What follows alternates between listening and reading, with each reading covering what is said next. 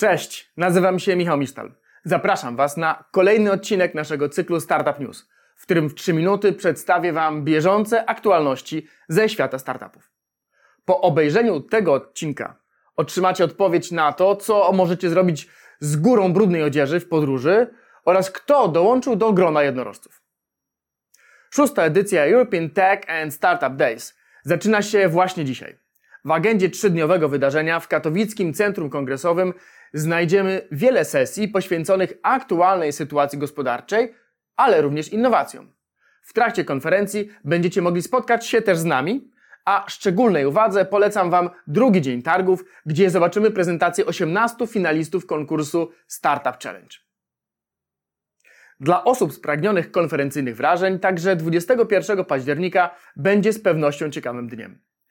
Fintech Summit Poland to wydarzenie, które odbędzie się w warszawskiej kinotece, a wśród jego najważniejszych punktów można wyróżnić Fintech Startup Arena.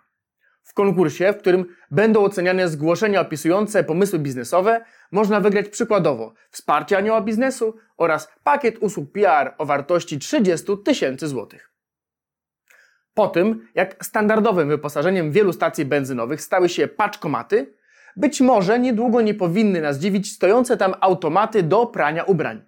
Break and Wash przedstawia znaną z zachodu koncepcję urządzeń, która za niewielką opłatą oferuje wypranie i wysuszenie prania.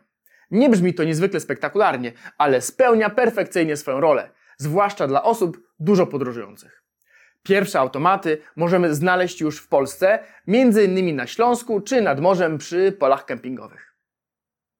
Sława portalu Znany Lekarz od dłuższego czasu nie jest związana tylko i wyłącznie z jego nazwą. Rozwiązanie, za pomocą którego umawia się ponad 7 milionów wizyt lekarskich miesięcznie, przebiło magiczną barierę wyceny spółki w wysokości miliarda dolarów.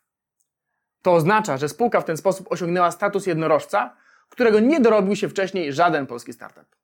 DocPlanner, czyli nazwa, która wykorzystywana jest za granicą, na tę chwilę posiada oddziały w 15 krajach na całym świecie, a centralę ma w Polsce. Po więcej informacji zapraszam Was do komentarza, który znajdziecie pod dzisiejszym epizodem. Jeżeli chcecie być na bieżąco ze światem startupów, koniecznie zasubskrybujcie nasz kanał, bo za tydzień kolejny odcinek Startup News. Do zobaczenia.